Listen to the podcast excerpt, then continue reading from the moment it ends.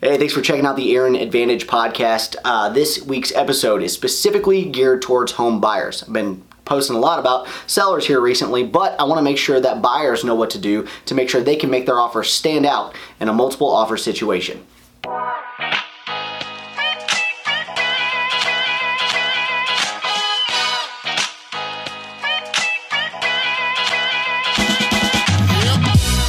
Go hard or go home.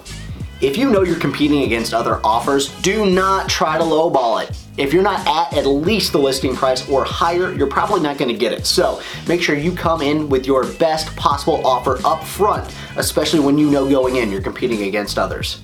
Keep it clean.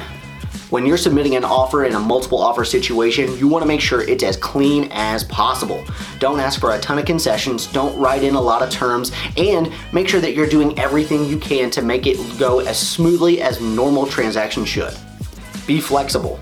One of the people that's often overlooked in a multiple offer situation is the seller.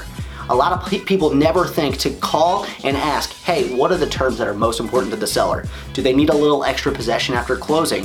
Is there a certain thing that they are more worried about than anything else in the transaction? If you know those pain points and you know how to avoid them, you may be able to write an offer that, even though isn't the best price, could be the best offer for the seller and get yours to stand out.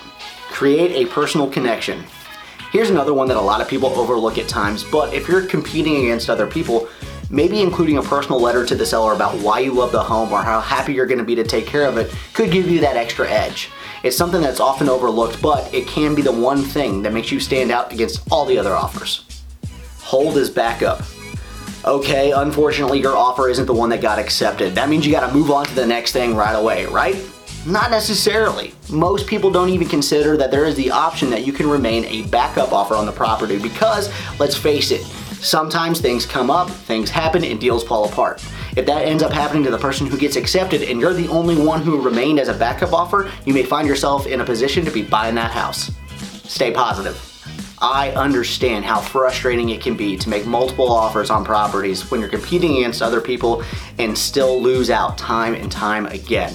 But stay positive. That just shows that there are still homes that are in the market with high demand and something else could come along that's gonna be even better in the long run. Use a pro.